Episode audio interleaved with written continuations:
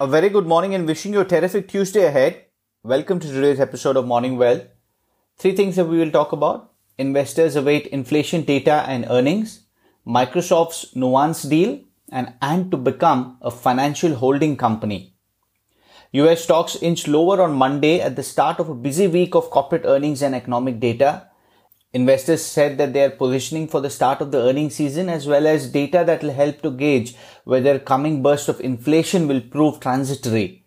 Among the reports expected this week are those of JP Morgan, Bank of America, Wells Fargo, and companies ranging from Delta Air to PepsiCo to United Health as well are reporting. Meanwhile, inflation data due later today, which is Tuesday, is expected to show consumer prices picked up in March. The Dow was down 0.2%, backing away from Friday's record close. S&P 500 finished down 0.1%. The Nasdaq was also down 0.4%.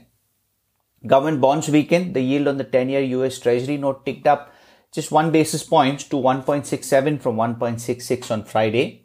US crude oil snapped a two-day losing streak ending about 0.6% higher the OPEC is due to release a regular forecast of global supply and demand of oil on Tuesday. Overseas market, the Euro Stoxx 600 edged lower by 0.5%, pressured by declines in shares of travel and leisure companies. Stocks pulled back in major Asian markets as well. China's Shanghai Composite fell 1.1% and Japan's Nikkei 225 lost about 0.8%.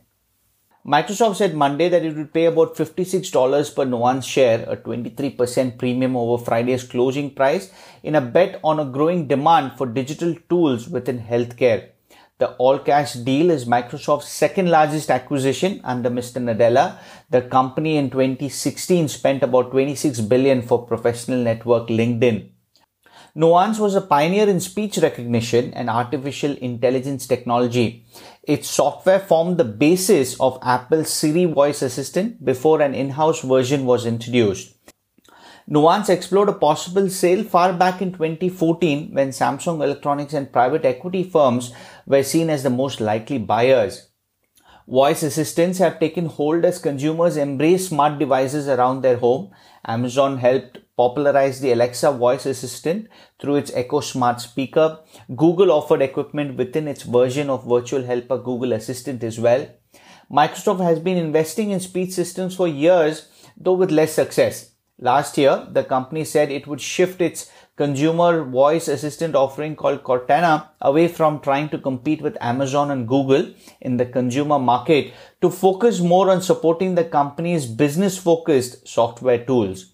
Nadella said Nuance's deal reflects a growing demand for tech applications in healthcare, in particular the use of artificial intelligence. This is projected to be one of the fastest growing infrastructure software revenue streams in history is what he said about Nuance's expertise in clinical documentation. Nuance has customers in healthcare, finance and other industries, sectors where many companies use Microsoft software. The two companies in 2019 said that they would partner around the use of artificial intelligent assistance for doctor visits the healthcare product would be built on top of Microsoft's Azure cloud service is what they had said at that point of time. During the pandemic, as demand for remote healthcare surged, the two companies deepened their ties through the integration of Nuance technology into Microsoft's Teams workplace. All of this reporting is from Wall Street Journal. In terms of price action, Microsoft was little change, Nuance was up 16%. Moving on to the other big news that happened yesterday was the Alibaba fine and the Ant Group getting uh, regulated. Ant Group, the financial technology giant controlled by Jack Ma, will apply to become a financial holding company overseen by China's central bank, overhauling its business to adapt to a new era of tighter regulation for internet companies. In a statement, the People's Bank of China said Ant representatives were summoned to a meeting on Monday with four regulatory agencies that also included the country's banking, securities, and foreign exchange overseers. To give you a context again, Ant's Alipay has more than a billion users in China. It handled the equivalent of more than 17 trillion of digital payment transactions in the year to June 2020 short-term loans to roughly 500 million people and sells many insurance policies, mutual funds and other investment products. In a statement, Ant said, it will spare no effort in implementing the rectification plan, ensuring that the operation and growth of our financial related businesses are fully compliant. In addition to applying to become a financial holding company, the company said that it would set up a licensed personal credit reporting company. It plans to fold Jiebei and Huabei, its two popular online personal lending services, into a regulated consumer finance company and said its payments business will remain committed to serving consumers and small businesses.